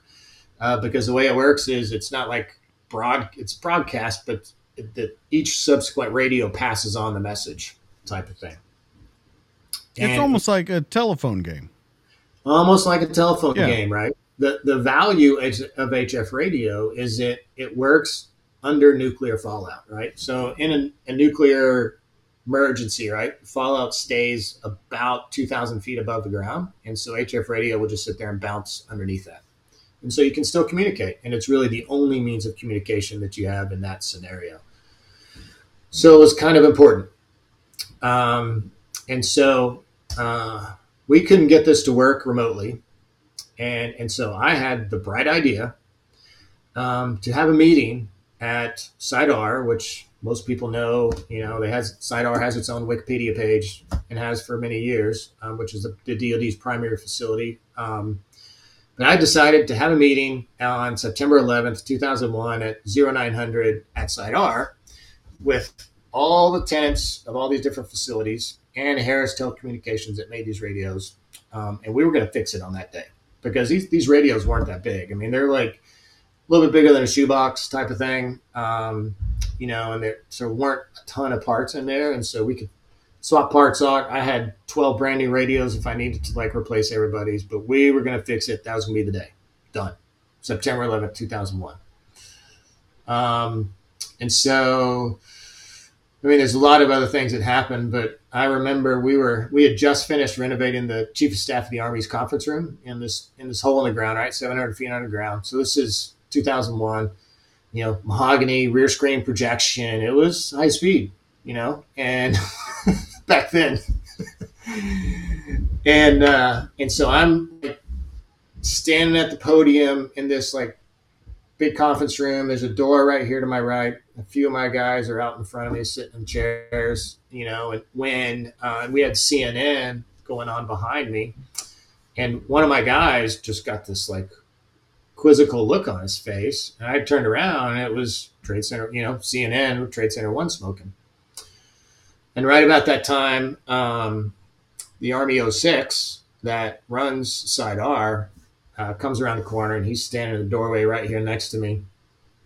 And um, the alternate uh, National Military Command Center, NMCC, was two doors down from where we were. And so I'd, I'd ask uh, this Army of 06, I was like, hey, just go down and see what they know. And he came back like two minutes later and he was like, it's, dude, it's like fucking craziness. They have no idea what's going on. And, and so, um, and right about that time, you know, it was the time that the second plane hit Trade Center 2. Uh, and, you know, and so up until then, we had kind of, and the chatter on most of the command networks was, oh, it was, you know, some little plane because nobody had any video yet of like the first plane really like slamming into Trade Center 1. Um, but when we saw, you know, the second plane on live TV hit Trade Center 2, um, you know, Army 06 looks at me and um, so normally my my boss, this GS 15 that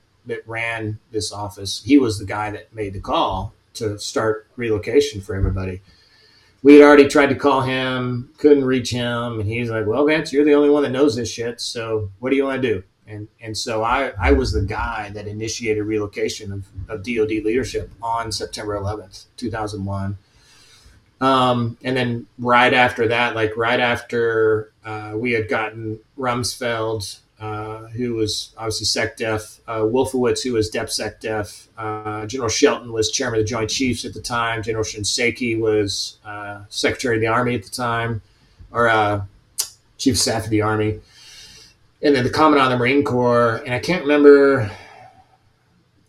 Chief Staff of the Navy was AWOL. I can't remember what happened to him, but once I had gotten all three of these guys uh, up in the air, we failed over um, control from the the primary uh, National Military Command Center at the Pentagon because by then um, Sector E had been hit at the Pentagon, um, and so NMCC was a long way from that. But yeah, I mean, dude, after that second plane hit, like the the chatter on all the networks on fucking everything was just like nobody knew anything what was going on and we i mean the stuff we heard coming across every means of communication was just craziness.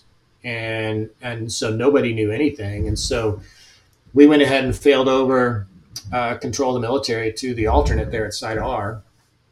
Uh, and then I mean, the big thing that was running around then was, um, you know, people that were honestly like out all over around DC with anti-missile aircraft trying to shoot down airplanes. It was just nuts. And so I, I jumped in a van, drove out of Site R up to the, the landing pad because I knew everybody was was coming in, and um, this little E5 was standing there trying to land like a, a single Huey or a Blackhawk at a time on this LZ, and I'm looking at this and I was like, man, you can fit four fucking helicopters on this thing like right now. And and so I rolled up there, landed because you know I'm I'm looking up and, and I can see all these helicopters just lined up, you know, waiting to come in. And so I I land all these dudes, and I'm riding in the van underground, you know, 700 feet underground with all of them. I look Rumsfeld in the face, and I I was the guy that looked in the face and said, "Sir, we think fifty thousand people could have died when the trade centers fell because they they fell when when all of them were in flight, and they don't. They have some comms in the aircraft, but they didn't know what had happened. Like in the twenty two minutes it took them to get up there. So, what do you think the failure was that day? Um, Because yours is an interesting idea to me. I've never really heard anyone say this idea. dude, there's. I, I mean, I don't. I, I mean, what do you mean by failure? I guess. Well, so when we when when you talked about it, you said that there was a lot of IT failure that day. Oh Um, yeah, yeah. but But, uh, but I've also heard intelligence sharing, um, you know, all that kind of stuff. But I'd never heard someone say IT failures that day.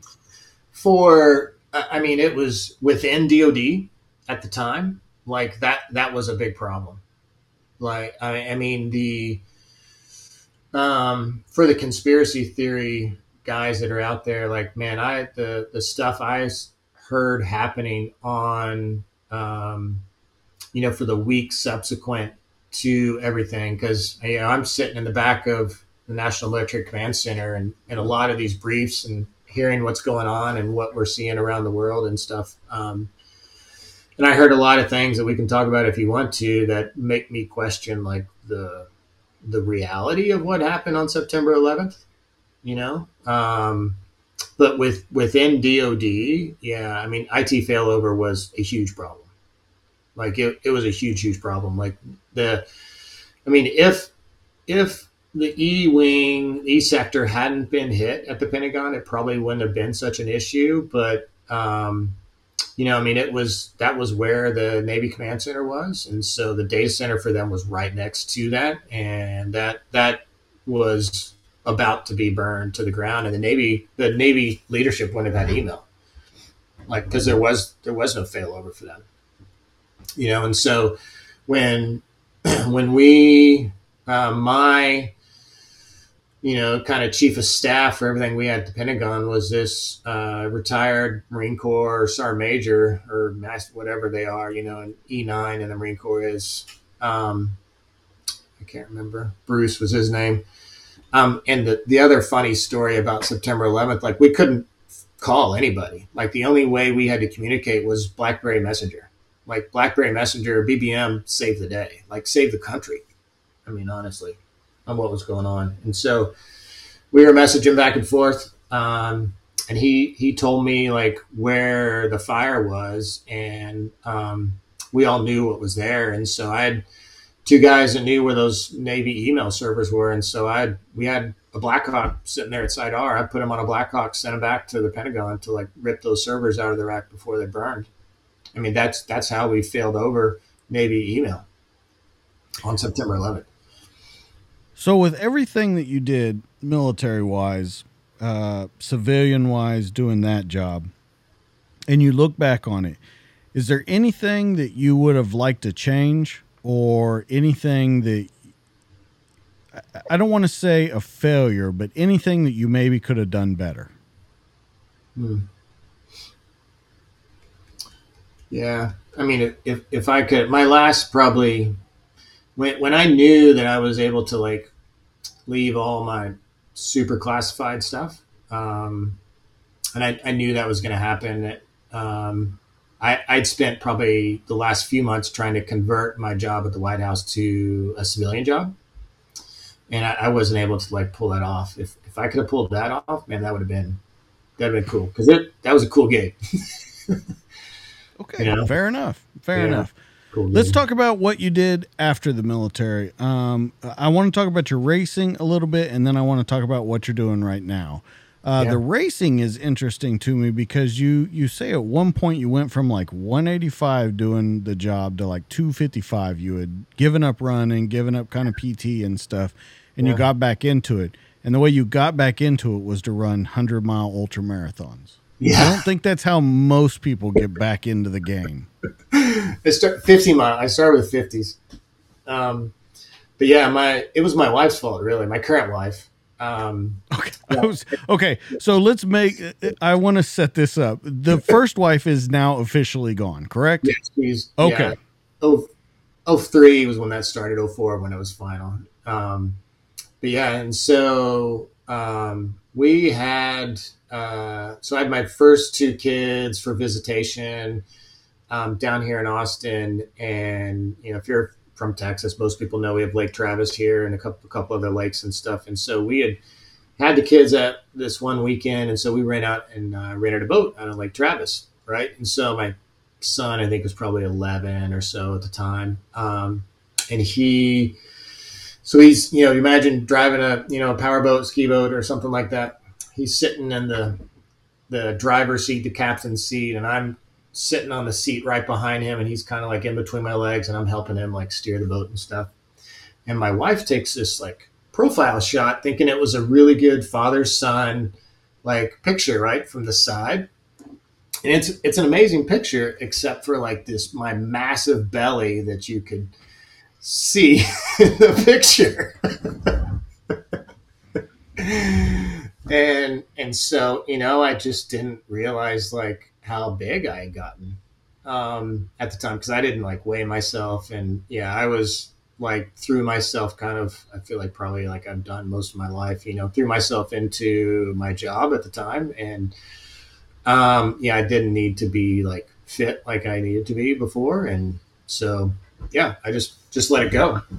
Um and you know, started running and you know, ran a couple marathons and didn't feel like that was enough and so I, that was when I was like, "Oh, I wonder what would be actually had the kooky idea of like, I wonder if I could do like two marathon, like a marathon, one like two marathons in a weekend, and that was kind of what got me started on ultra marathon stuff. Um, and so, yeah, started running fifties and hundreds, and you know, played around with that. Um, and you know, really, when you when you try to uh, push your body like that, you you have to learn a lot about the body and that's those really those years, man, were, have given me the foundation of everything that I'm doing now. You know, because you know I remember getting to the point like one of the first like 20 mile runs I had done for training. And we live where we live in Austin. We're right on Barton Creek Greenbelt. And if you're, if for those of you not familiar with Barton Creek Greenbelt, it's like it's one of the gems that Austin has. It's literally probably um, hundreds of miles of trails right in the middle of town. Um, like I can run out my door, literally jump the curb right across here, get on some dirt, and I can be on dirt trails all the way to within about a mile of the capital of, of Texas. And it, will take me like probably 40 minutes to get there on a mountain bike. Um, I mean, it really, it's Barton Creek Greenbelt's an amazing place. And so, um, you go I by the bats. Yeah, yeah, you go right by the bats. Yeah. yeah. so, I just had to ask. Yeah, yeah. Um, but yeah, so I'd hooked up with one of these ultra running groups, and um, you know, I remember the first twenty mile runs I'd done, and I'm like racking my brain, like, why does my body hurt so bad to like just run twenty miles? You know, I need to be able to run fifty miles, and so you start learning biomechanics, you start learning understanding nutrition, you start learning just how the body works. Um, and you kind of get to the point to where you can do more and more and more, and you just keep pushing. You know, that's kind of how it it all went. And so, uh, what I want to talk about, though, what was interesting to me was when you get that third meniscus tear and you start using um, the the NX Pro and you're doing the rehab and stuff. And I think uh, tech was part of it, and then the yeah. NX Pro and you start using it it's it's i'm guessing from everything that i read on it and stuff it's like a tens machine or it's it's like a shock machine to kind of yeah um, to to heal the body. Uh, but i'm wondering where you got the idea that hey this is healing me uh, but i could use this to do something else which yeah. you would never think the two go together. Yeah. Yeah, and so the, the difference, or what's unique to the NX Pro, is right, right. A TENS unit is just alternating current, so it's just the kind of electricity that comes out of a plug on a wall, right? And so that's what makes muscles seize with a TENS unit. And so the the kind of like the physiological effect that you get from that, right, is you're making muscles involuntary contract, which draws blood flow to the muscles. And so for like lactate and recovery and that type of stuff, it's it's super good for that. and so what NuX um, has figured out a way to do is create a blended waveform of AC current and DC current. And so, like if you're you're running the NX Pro at say 250 hertz, um, which is a lengthening frequency for muscles, um, you know that that waveform is switching from alternating current to direct current 250 times a second. Right. And so your, your body is absolutely unaware of that. Um, and so you can increase the intensity level to where you get some muscle compensation or muscle movement. Um, but for, and depending upon what your, you know, the desired outcome is, you, you may want that, you may not want that, depending upon what the activity is. but the, the benefit of it is you have the AC part of the waveform, which talks to motor neurons. And so it recruits more motor units in a muscle. The DC current is, um, and I, at the time, like I didn't understand what I do now about it after doing this for two years. The, the DC current waveform is nearly physiologically similar to the, the waveforms and wave frequencies that the parasympathetic nervous system uses to communicate with the body. All right, so you know the autonomic nervous system has two sides, right? Um, sympathetic, which is stress, right? Which is when we're going into a gunfight or going into a high stress situation. That's what gets triggered. Makes the pupils dilate, makes your breathing rate increase, makes your heart rate increase, blood pressure increase, narrows the vision. Um, all that that's sympathetic nervous system. And so parasympathetic is what's called feed and breathe. And so it's just the inverse of all that, right? Expands the vision, slows the breathing, decreases blood pressure, all that type stuff. And and so um, you know, at the time, like I didn't understand that type of thing. But the, the benefit of it from a training perspective is when you apply this waveform to a muscle, you're recruiting 2,000 times the motor units that you normally would. And so a motor unit is the individual muscle cell that the, the brain calls on to do a task. You know, shoot a gun, lift a piece of paper, lift this up. Like that's just the brain doesn't like think through of like, oh, what do I need to do to lift this? It's like, oh, I've lifted this a million times. I'm going to do the same. You know, it's kind of like a computer program. I've done it a million times. This I'm going to call on the same motor units, same movement to do this. And so what, what the NX Pro is able to do is say, well, hold on a second. There's 2,000 times more motor units down here for you to take a look at, Mr. Brain. And, and so what does it do? The brain's like, oh, I forgot about those guys. And, and so it starts to relearn whatever that skill is of choice that you're doing with this thing attached to you. And so for me, um, you know, I in the midst of COVID, you know, change the workouts that I was doing. So I was running down the street out here with a hundred pound sandbag on my back and tore that third meniscus. Um, and so found a doctor to do some regenerative stuff on me because I had a couple that said, well, the options are taking meniscus out, and then in about two, three, four years, you're going to have to have both your knees replaced, um, or you can take your meniscus out.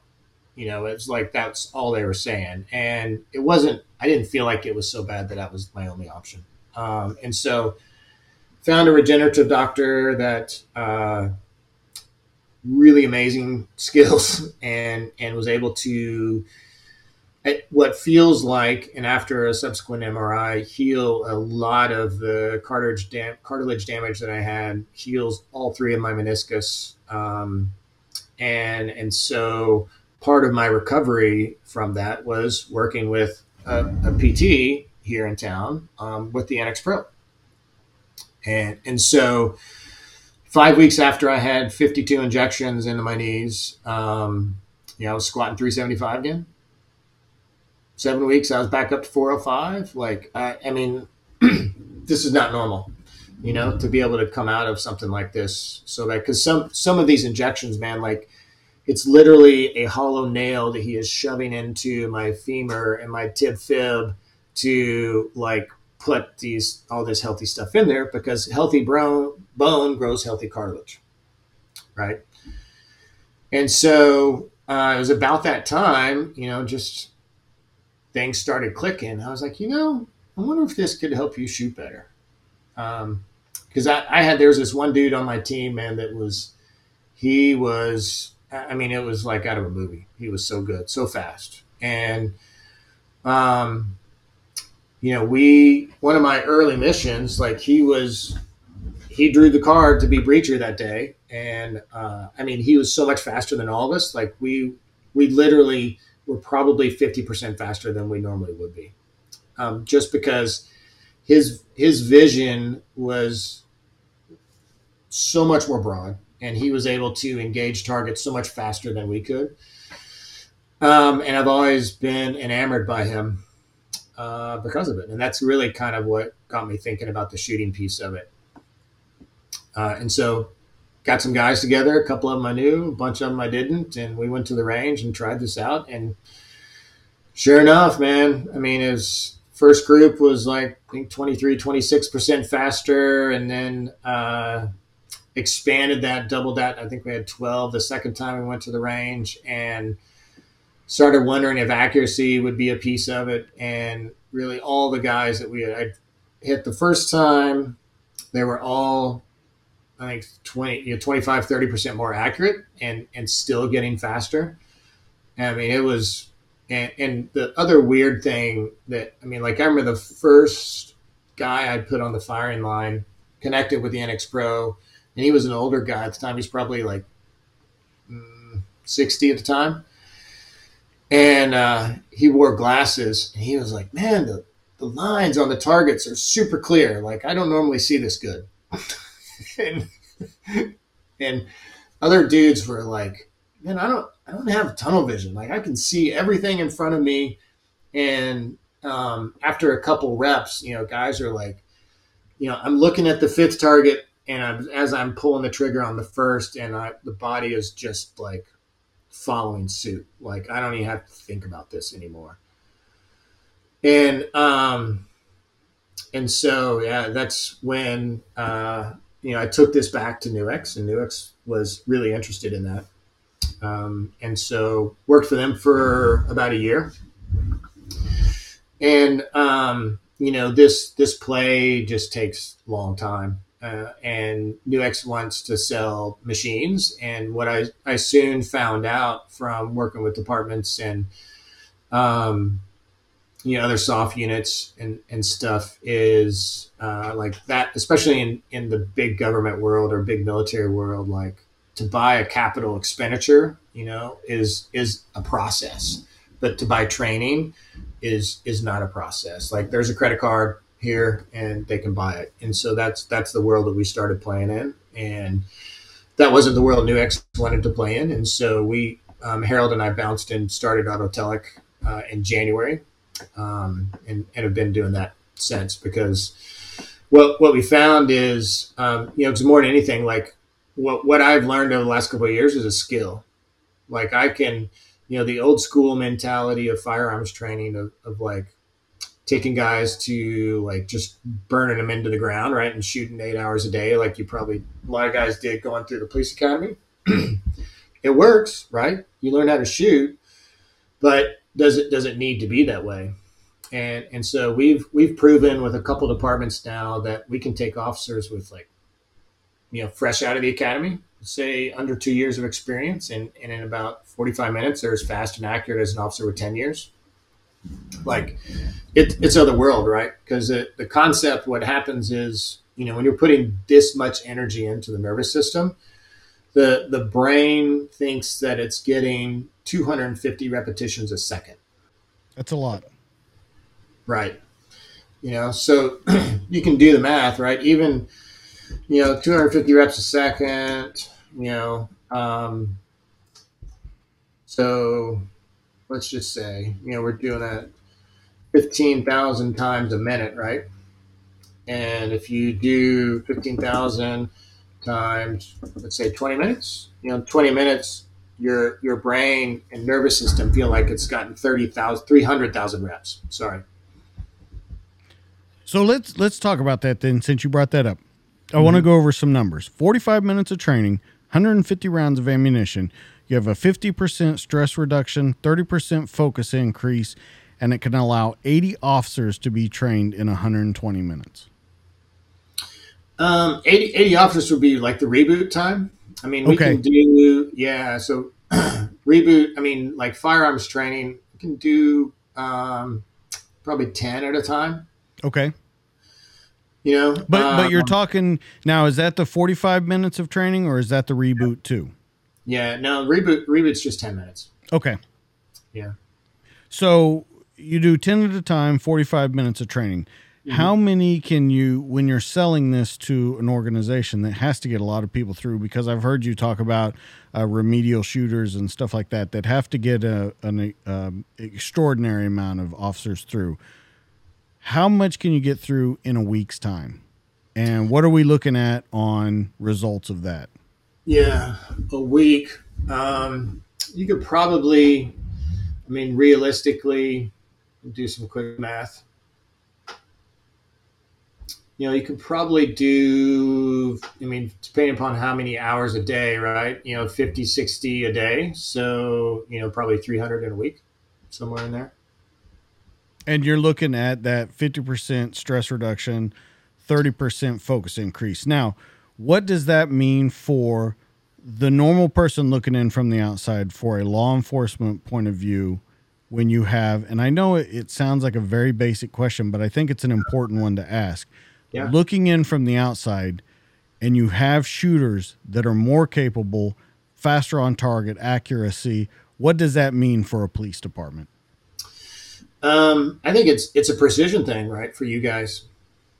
And, and so at, at the end of the day, one of the like, especially when I started pushing into the law enforcement world, I mean, of of the couple hundred folks that that I've worked with, uh, it is really like law enforcement. You, I mean, eighty percent of your first round is going to hit.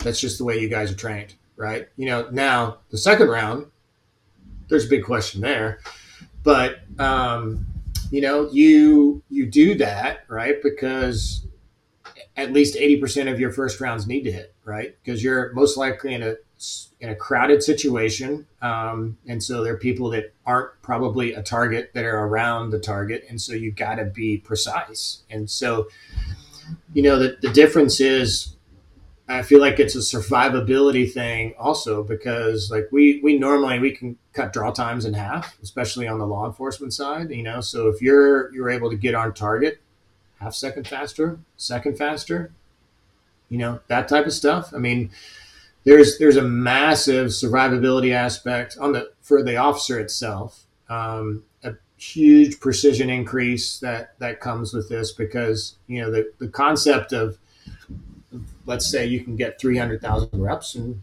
20 minutes.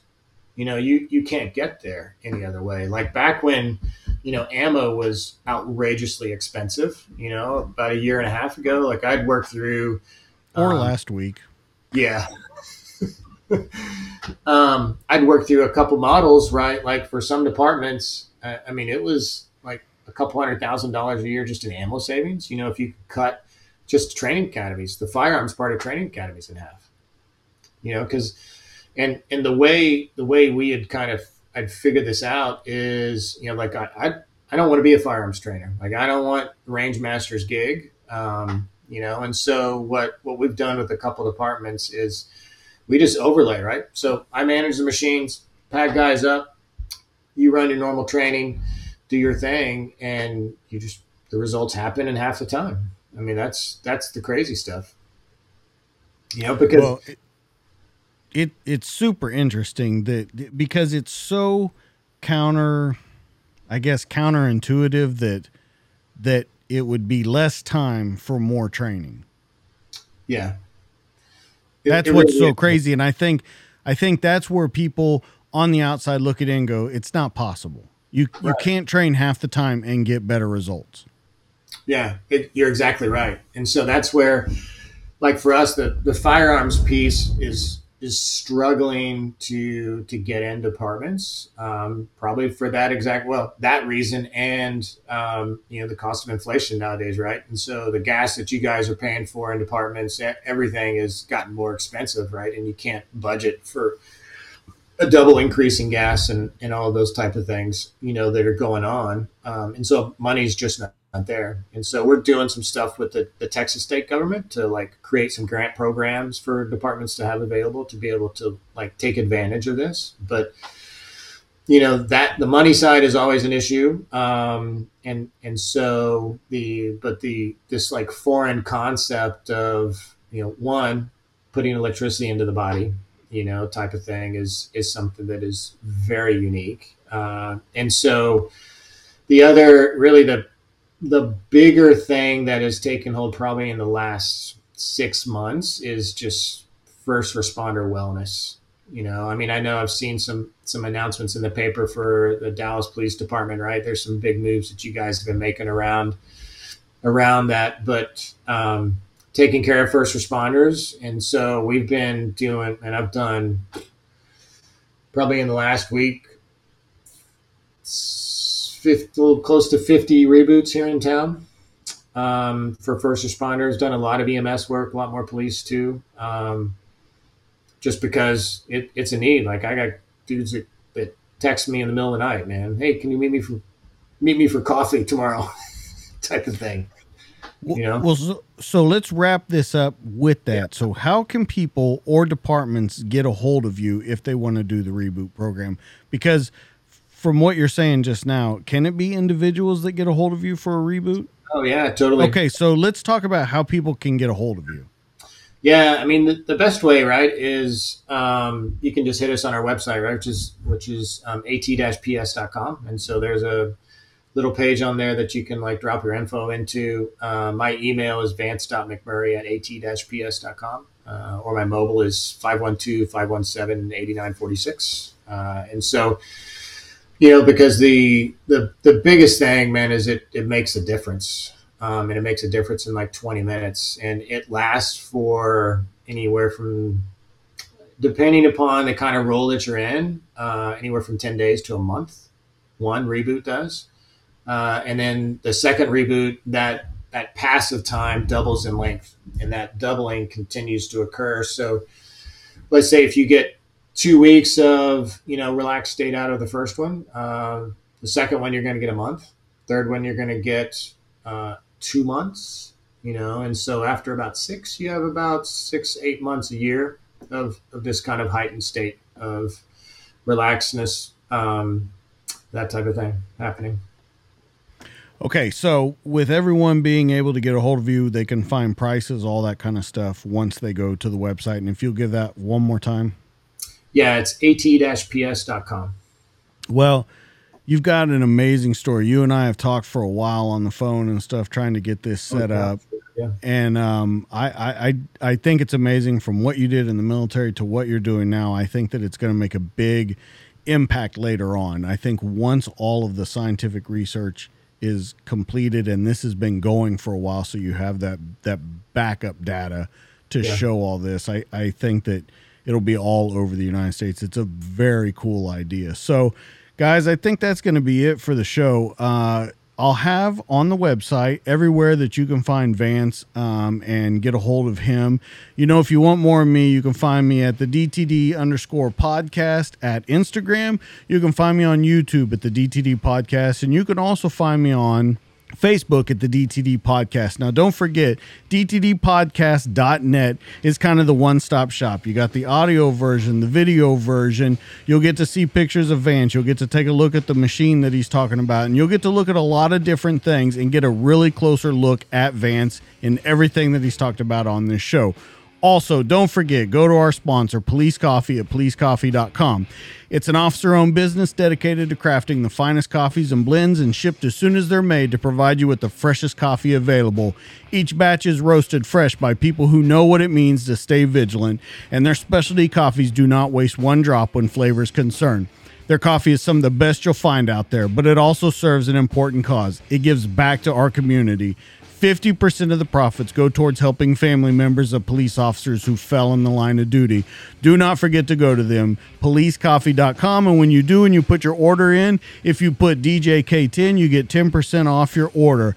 Well, Vance, thank you for stopping by so much. Your story is an amazing one. I hope that a lot of people come and check this out. And uh, as for police departments and first responders all over the United States, that's going to be it, guys. That's Vance. I'm DJ. This has been the show. We'll catch you guys on the next one. See you later.